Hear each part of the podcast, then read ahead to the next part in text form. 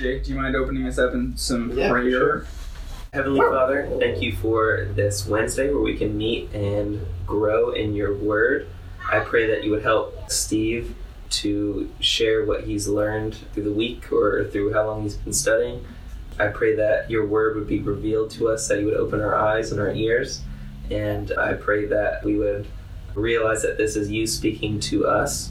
And um, I pray that it would change our lives. In Jesus' name, amen. Amen. We are in Acts. I'm going to finish up chapter 5 tonight. So you can turn there.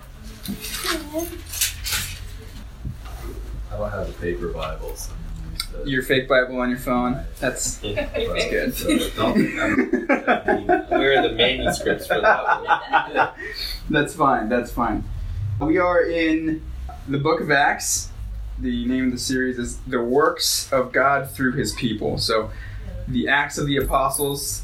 Acts literally means works, apostles means sent ones. So, the works of the people sent by God. That's what the book is about. And we obviously see the works of the early apostles, and we're also talking a lot about the works that God has to do in and through us as his people. So that's sort of the focus of the series as a little bit of a recap. Last week we talked about, we, we were going through chapter 5, and the apostles were arrested, put in jail. The angel releases them. They go out and continue preaching in Jesus' name, and then they are arrested again, and they come before the council and they are right at the point where we stopped last week. The council became angry at basically the same sermon that Peter taught in chapter 2. They were cut to the quick, whereas the crowd in chapter 2 were cut to the heart. And the crowd in chapter 2 repented, and 3,000 were saved that day. But the Sanhedrin, the council that they stood before here in chapter 5, when they were cut, they responded with fury. So that's where we pick it up now in, in verse 33. Chapter 5, verse 33. And this is the uh, end of the sermon where Peter says, Jesus is Lord and Savior, and you killed him, and the Holy Spirit is now living in us and working through us. And they became furious at this. And they plotted to kill them, it says in verse 33. 34 says, Then one in the council stood up, a Pharisee named Gamaliel. And because of how I just pronounced it, I do think it's pronounced Gamaliel. There is an alternate spelling and alternate pronunciation that I'm going to go with, which is Gamliel. So from here on out, I'll be saying that, or maybe just Gammy. yeah. G Dog. so uh, Gamliel stands up, a teacher of the law, held in respect by all the people, and commanded them to put out the apostles for a little while. And he said to them, Men of Israel, take heed to yourselves what you intend to do regarding these men. For some time ago, Theudas rose up, claiming to be somebody. A number of men, about 400, joined him. He was slain, and all who obeyed him were scattered and came to nothing. After this man, Judas of Galilee, rose up in the days of the census and drew away many people after him. He also perished, and all who obeyed him were dispersed. And now I say to you, keep away from these men and let them alone. For if this plan or this work is of men, it will come to nothing. But if it is of God, you cannot overthrow it, lest you even be found to fight against God. And they agreed with him. And when they had called for the apostles and beaten them, they commanded that they should not speak in the name of Jesus and let them go. So they, the apostles here, departed from the presence of the council, rejoicing that they were counted worthy to suffer shame for his name. And daily in the temple and in every house they did not cease teaching and preaching Jesus as the Christ. So I just wanted to like put out that section and then and then talk about it here. First thing I want to talk about is this sort of differentiation at the end of what we just read between preaching and teaching. This is one of the few places where it makes that differentiation. And when we talked about the gifts of the Holy Spirit, there was another place where it, it made that separation between the gift of teaching and then the gift of pastor or or preaching. I, I very much think that that's what we're talking about here. The the word preaching in the original text is to proclaim normally good news. And so we would say we would use the phrase to preach the good news, to, to preach the gospel. That's what the preaching entails. It's proclaiming good news. And teaching is sort of more of here's some information and here's how it ties all together. It's not necessarily just saying, hey, we are, you know, the gospel. We are sinners. We are broken. We are busted. We need a savior. Jesus fulfilled the Old Testament, became our sacrifice, died, and then rose again and ascended into heaven to, to rule and reign in, in heaven at the right hand of God.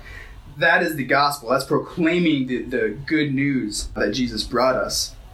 But teaching a lot of the times is kind of getting into the nitty gritty and here's how this thing ties to this thing and here's how everything fits together and it's not so much doing that proclamation thing but it's connecting a lot of the dots that point to the good news of course but as we talked about in the series that we did on the gifts of the spirit sometimes people somebody will have a gift of teaching but not not necessarily the proclaiming or the pastor calling for instance, Jim Hutchinson. He he wanted to be a pastor and actually felt like God was saying, "No, you you have a gift of teaching, but I want you to teach." So that's why he is now a high school teacher, and he uses that position to point people to God. But his gifting is more of teaching and not necessarily proclaiming. So um, I, I say that also because tonight we're going to do a little bit of both. I'm going to I'm going to be do some teaching that's not so much proclaiming and and we're also of course going to be pointing all that to the gospel. For instance, one of the things that I wanted to do, I'm going to throw this up again. We've been talking about the temple, right? The apostles have been arrested in the temple, they've been preaching in the temple. A lot of what we are talking about in this series involves the temple. And so I kind of wanted to just show you guys this because I don't know about you guys, but like for a long time when I would picture like for instance Jesus going into the temple to be blessed by the priest or different things that happen in the temple, I would picture this sort of like European Catholic church, kind of dark, maybe some stained glass windows and there's a guy standing there inside. But much of what happened at the temple was outside. We talked a little bit about the porch of Solomon, and it's uh, I think it's up here. It's not showing it, but uh, most people say it was back here or right here, the portico. Basically, that's significant because that was the entrance place for everybody who entered the temple. Okay, so as they entered, the porch of Solomon is where sick people, poor people, they were allowed to gather just on the outside of the temple to uh, ask for money, ask for prayer, ask for help as they, they came in. And as people came into this area, as you can see, the biggest area is called the Court of the Gentiles. Then, as you got a little bit closer to the holy place, right? This is where the Holy of Holies, as we've heard it called many times, where the priest did a lot of the sacrifices. This is where the altar happened. And as you would walk in, the court of the Gentiles, it's not just because only Gentiles were allowed there, but it's because Gentiles were not allowed any further than this area. This is right here is called the court of women. Women were not allowed any further than this area. And inside here was the court of Israel. Men only. that is not commissioned by God. That is a work of man and that is something that uh, this is actually called, as you can see here, Herod's Temple. This was under construction in the time that we were reading this. They were actually still building this, but this is what it would. This is what it mostly looked like. So I show you this because when you hear about Jesus preaching, a lot of the time it happens on the porch of Solomon or in the court of Gentiles or in the court of women, and it's happening in these places, and it's significant because Jesus is he also tr- preached from you know the court of Israel as well, but a lot most of the ministry of Jesus was on the porch of Solomon, where the sick people were, where the poor people were, or in the court of Gentiles, and it, he was he was drawing a crowd, and that's exactly what the apostles did. Every time they got released from prison, they would go to the porch of Solomon, and that's where they would teach. And what would happen back then? So we, we read about Gamaliel, right? He was a teacher of the law. And what would happen is you would connect yourself to a rabbi or a teacher, and that's how you would become educated in the scripture, if that's what the route that you were going to go. So they would gather on the steps around, or they would gather in here, different areas, and they would literally. We will read later in Acts that Paul was a he he he learned from the feet of Gamaliel. So what would happen is the teacher would stand on the steps, and the people who were his disciples would literally sit on the stairs beneath them at, at their feet and listen to them teach.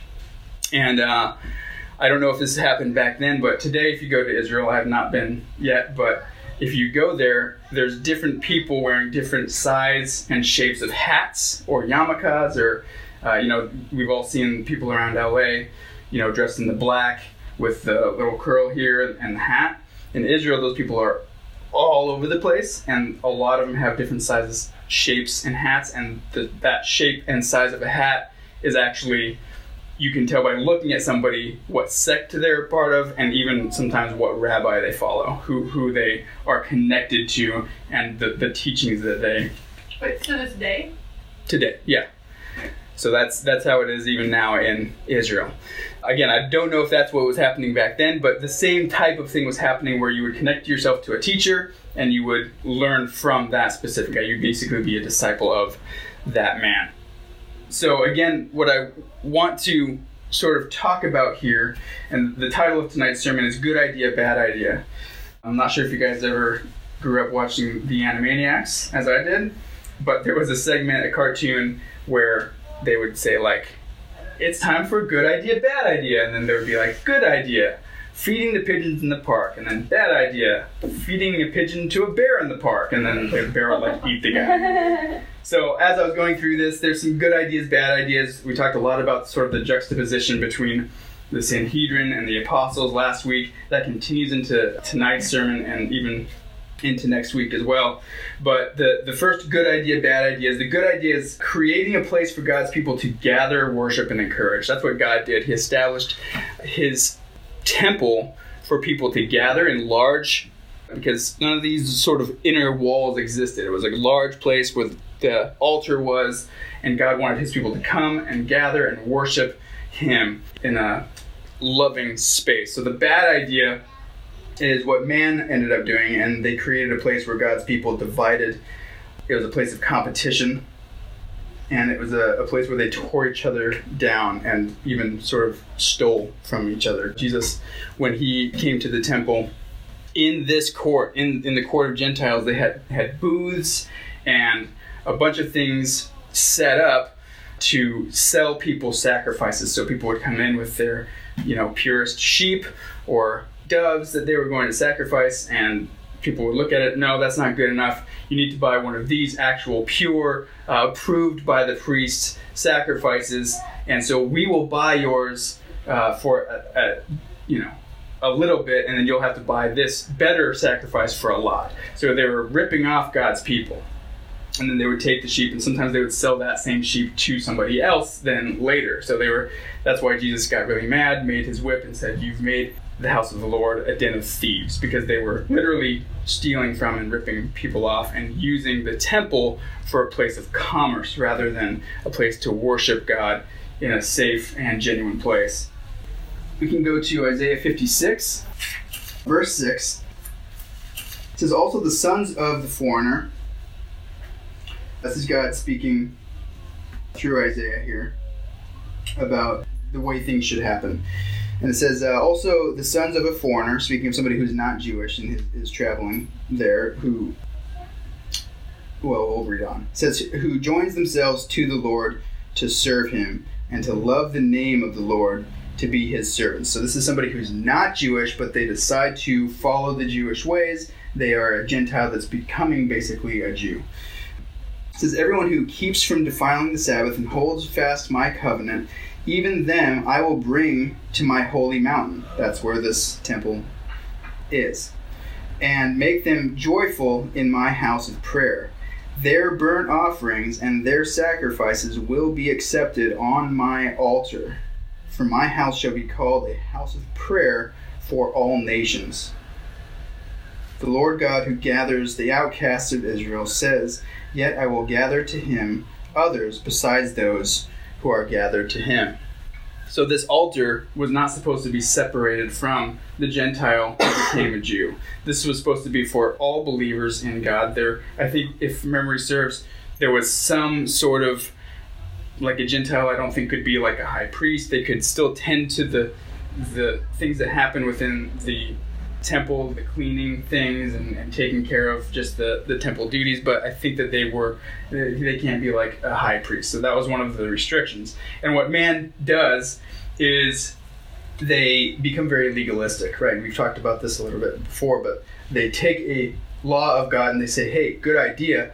Let's make sure people follow it the way we think, or let's make typically more laws to make sure that this law is followed. So God says, remember the Sabbath, and keep it holy. And they're like, okay. And God says, don't work on it. So we're going to actually put a step rule where you can't walk over this amount of the space. We're going to make this extra law, a law of man, to make sure that the law of God is is being upheld the way we think it should.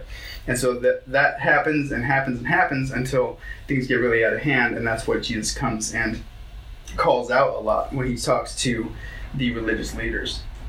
So, very much the same thing is happening here, where there's a small law of like, hey, like, yeah, they shouldn't be priests, and they're like, oh, let's keep them out of the holy place. Let's keep them. Actually, let's put them in the super like outer courtyard, and they can just hang out there. We don't want them around us better, you know, religious people. And so that's what the temple looks like this temple was destroyed as Jesus prophesied that it would be in 70 AD, completely leveled, completely destroyed. And now, as the Bible tells us, there's a new temple, right? The Bible tells us elsewhere that Jesus is the chief cornerstone. And then Jesus says to Peter, I'm going to call you Peter, which means rock. And then he says, Upon this rock I will build my church.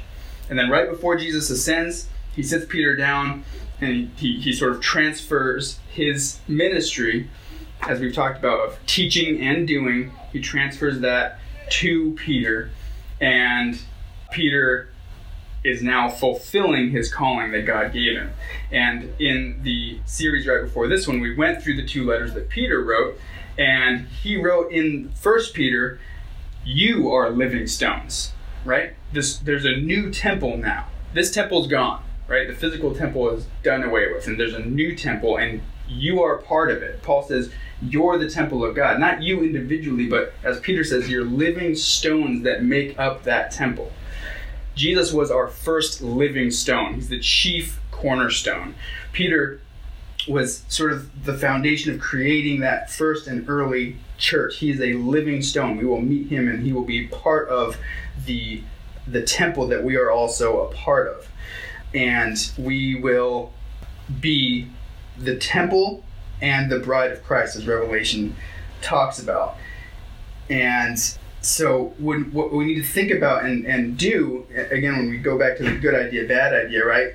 We need to really try and make our community, our little part of the temple that we make up, uh, a place where God's people can gather, worship, and encourage each other towards God. That's our goal here. That's what we're trying to do. Not only here in this little group, but other Christians that we come across, other people that we bring into the kingdom of God. We need to make this a safe place where we can worship and gather and point people towards God and loving Him the way that He made us to do. Uh, a little bit more about Gamaliel. It says he's respected by all the people. Why is he respected by all the people? Well, he is only mentioned a couple of times in the Bible. A lot of what we know about him is outside of the Bible, some historical stuff that we know about him. And one of the things I've, I've heard said is that he knew a lot of scripture. He was one of the guys that, like, he and his disciples, like, they needed to memorize most, if not all, of what they called the law. Like, Old Testament, like, massive portions committed to memory. Like, these guys knew a lot of scripture. People came to him for wisdom, people came to, him for answers.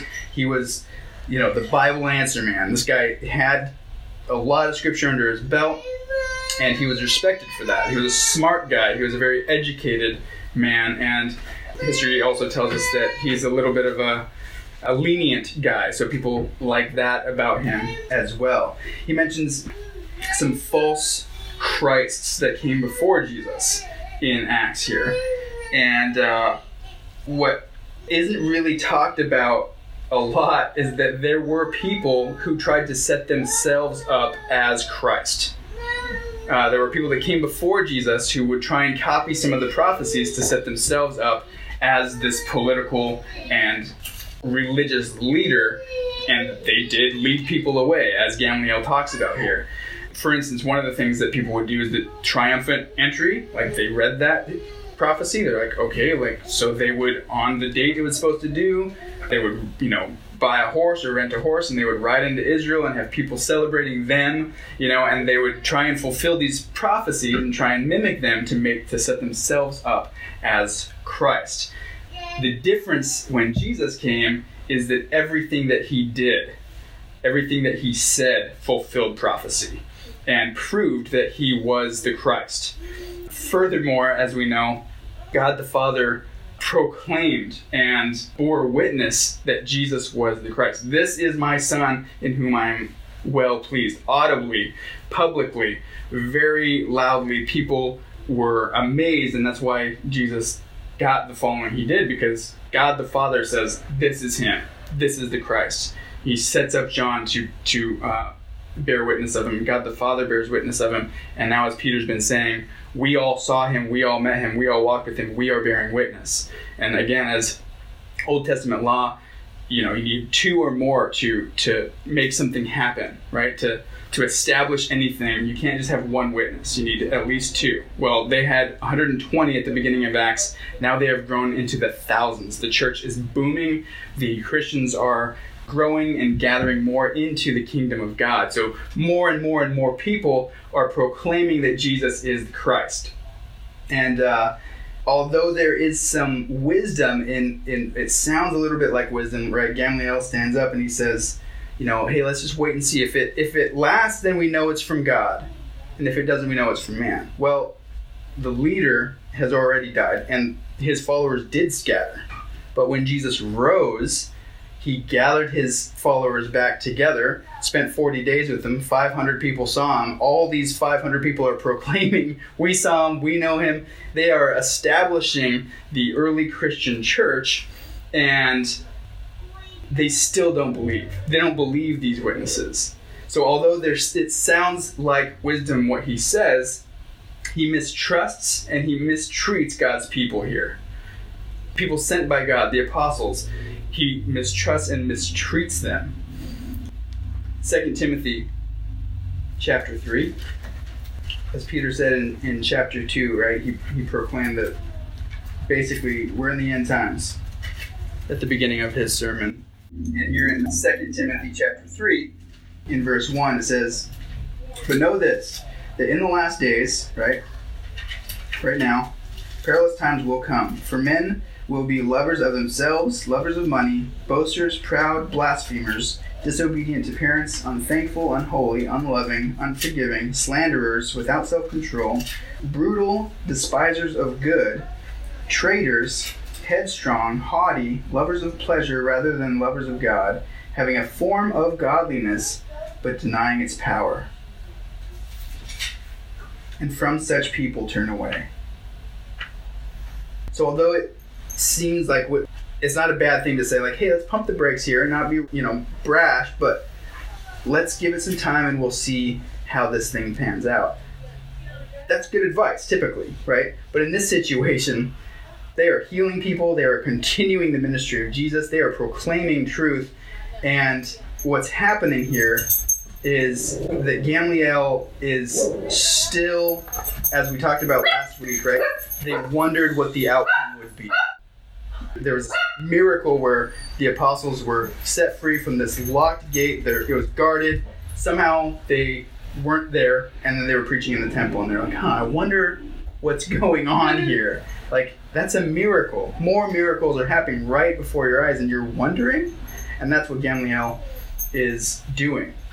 And I'm listening to a podcast right now, and the, the pastor is going through the book of John. He this past week was talking about the blind man that Jesus healed in chapter 9. Jesus spits in the dirt, he makes mud, he heals this blind man.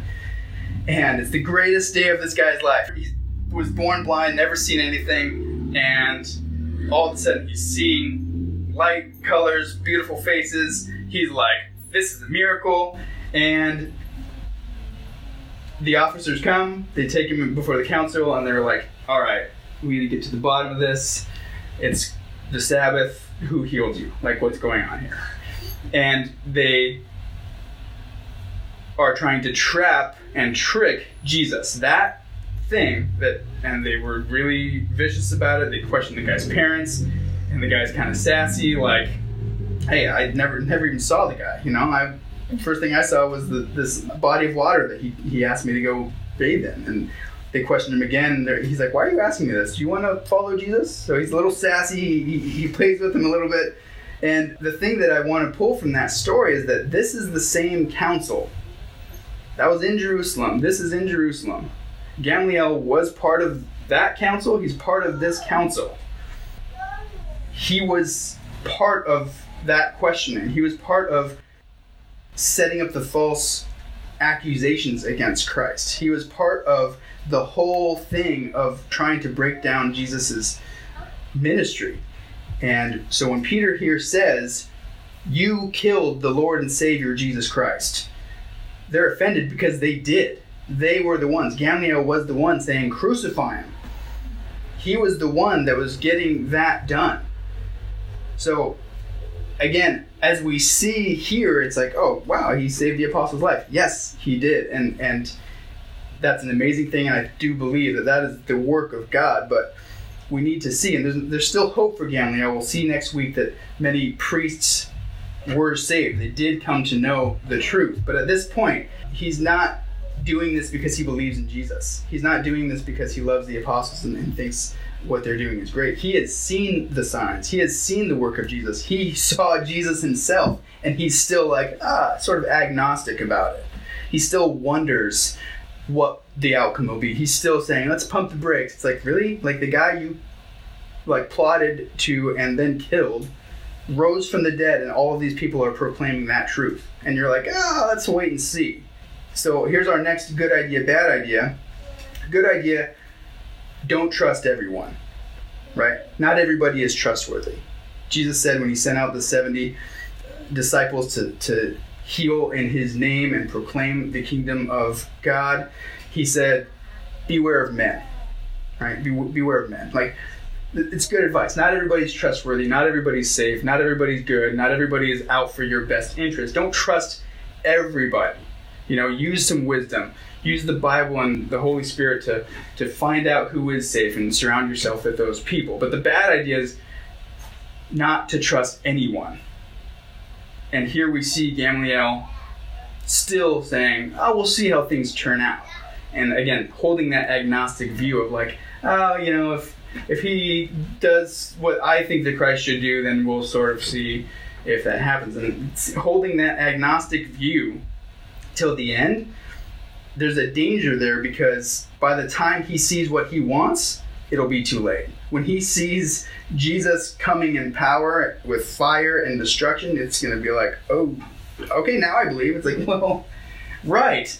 but as uh, Jesus said to, or as Abraham said to the, the man who cried out to Lazarus, like, give me a drip of water or send somebody from the dead to, like, tell my family. And Abraham's like, they had the law and the prophets. They had all the evidence they needed, and they still denied it. It's it's it's it'll be too late by the time you see what you're waiting for. A few more good ideas. as opposed to some of the bad ideas that we just talked about. One of the good ideas is to not just know Scripture, but apply it to your life and let God change you. Right? We see here Gamaliel having a lot of knowledge. We, he, he's very respected by the people. He has massive portions of Scripture committed to memory. Deuteronomy talks about writing the Word of God on your forehead and on your right hand, right? And so, what these religious leaders would do at the time is they would make these pretty little boxes. They would write down some Scripture, put them in, they called them phylacteries, and they put like a band and put this box on their forehead or wrap it around their wrist. And it's like, you're missing the point. It's talking about what you think and what you do. Your forehead, your right hand, what you think and what you do. Make it the Word of God. That's what Deuteronomy is talking about. Another good idea don't just seek to be respected by men as Gamaliel was. Gamaliel was respected by all the men, says. But don't just seek to be respected by men, but seek to have peace with God. Because as we see the apostles do, they do disobey these people who are the religious and political leaders at the time because what they tell them to do is the opposite of what God tells them to do.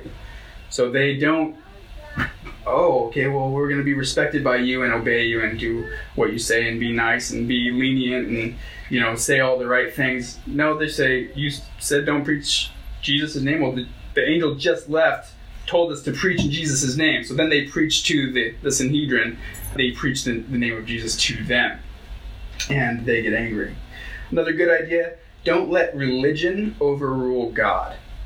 And that we talked about that with the temple, and we obviously see that in, in the life of these religious leaders is they love their religion jesus says they love their high seats they love the respect of men but that's the best they're gonna have jesus is basically saying this is the closest to heaven that they will get like that's it It's not very good. it's not that great. So don't let religion overrule God. Sometimes we'll have a theory about Scripture or a theory about God, and we read something in Scripture and like that disagrees with what I believe. Then you're wrong. Like let Scripture change you, shift that belief, move away from that wrong idea, and move towards God. Stay away from just straight up religion and and move towards that relationship with God. Number four here I have get off your high seat and go see. Annie and I are watching this British show that I don't remember the name of, but it's based on this little island off the coast of England, and it's based during the time of World War II. And there's this scene where they're in the Senate, right? And all these senators are arguing like, "Oh, we heard that the the whole army is leaving our island. They're going back to England, and they're just leaving us defenseless." And then these people are, I didn't hear that. That's not happening. That's not true. And one of the guys in the Senate literally, literally gets up, walks out, gets in his car, drives to where the army is, and is like, hey, what's going on? And they're like literally getting on the boat. And they're like, yeah, we're leaving. We're not coming back. And so he gets back in his car, drives back to the Senate, and is like, I just went and talked to them. They're leaving. Like, they're leaving right now. So they could have done that. This, this Sanhedrin, this council that is together, they could have said, wow, like, that's a miracle. They literally disappeared from the jail and now they're in the temple preaching. They're healing the, the sick and blind. They're doing all these crazy miracles and they're proclaiming that Jesus is the Christ. Let's go and see what they have to say. And instead, they, they don't even say the name of Jesus. They, we told you not to preach in this name. Like, oh, what name? Jesus? You know, and, and so they, they are refusing to hear the truth. They don't want to get off their high seat and go see what Jesus is doing, what the Holy Spirit is doing through his people. They want to stay on their high seat and just continue to tear God's people down. Number five here, I have a, another good idea is do not position yourself against God's anointed. Do not position yourself against God's anointed. In Psalm 105, it says that God will warn kings, uh, and He'll warn them, do not touch my anointed ones and do my prophets no harm. And he says he's going to warn kings of that, and that's that's what's going to happen. And but what we will see throughout history is that kings and leaders they will oppose what Jesus is doing, and they will harm God's anointed ones and his prophets. But what these people are doing is they're positioning themselves, and what Gamaliel ultimately does, even though, yeah, he fought for them not to die, but then he is a part of, but let's beat them. like, let's beat them and scar them, because we're not talking just a slap on the wrist. I mean, these guys were whipped and beaten for preaching the name of Jesus before they let him go. They they beat them and they're positioning themselves against God when they do that because they are harming God's anointed ones, the apostles, the very ones sent by God, and they are they're doing harm to his prophets. But how do the apostles respond to that? Do you guys remember what we read? Yeah, they rejoice. They respond with positivity and they continue to move forward. In their ministry and in what God is doing in them, they stay focused. So, if you've heard nothing I've said all night, I need you to hear this. Do not let the things that people do to you hold you back from what God wants to do through you. Don't let what people do to you, the sins people do to you, hold you back from what God wants to do through you. Our final good idea, bad idea is good idea, staying focused on what God wants. Bad idea, staying focused on what you want. Many times people will sin against us.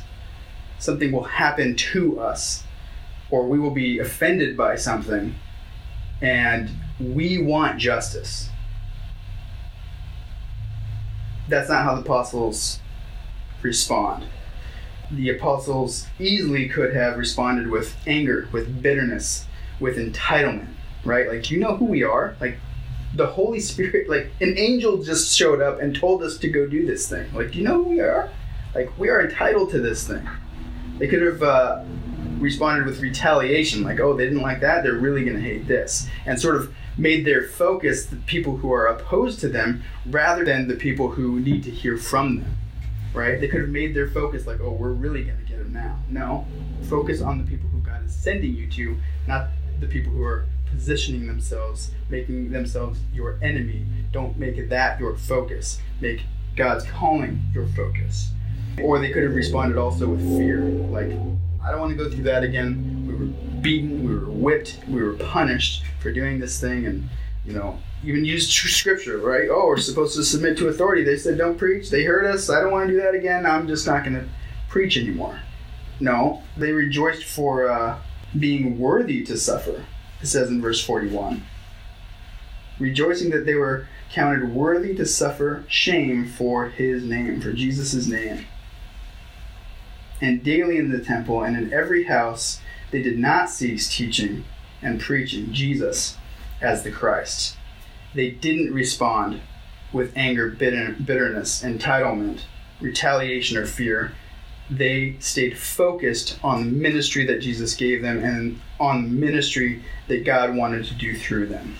They continued to do the work that God had started in them.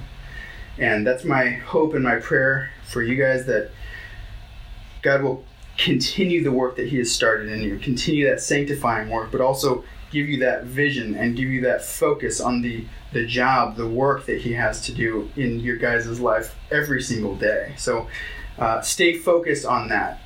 You will see opposition, whether it be circumstantial or whether it be people straight up sinning against you. Things will happen that hurt you. Things will happen that will make you want to deter, will make you want to stop, will make you want to just be depressed and go sit in a room somewhere and not leave want to introvert, want to just completely remove yourself from the whole equation. Things will happen that will make you feel that way. But we need to stay focused on God's calling on our lives and not let our circumstances, no matter how painful they might be, hold us back from what God wants to do in us.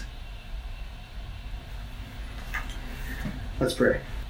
Dear guys, I want to thank you so much for being a part of our lives, giving us a calling and giving us a community, God. I pray that you will fill us with your spirit and help us know how to pour into that community how to make ourselves useful for you.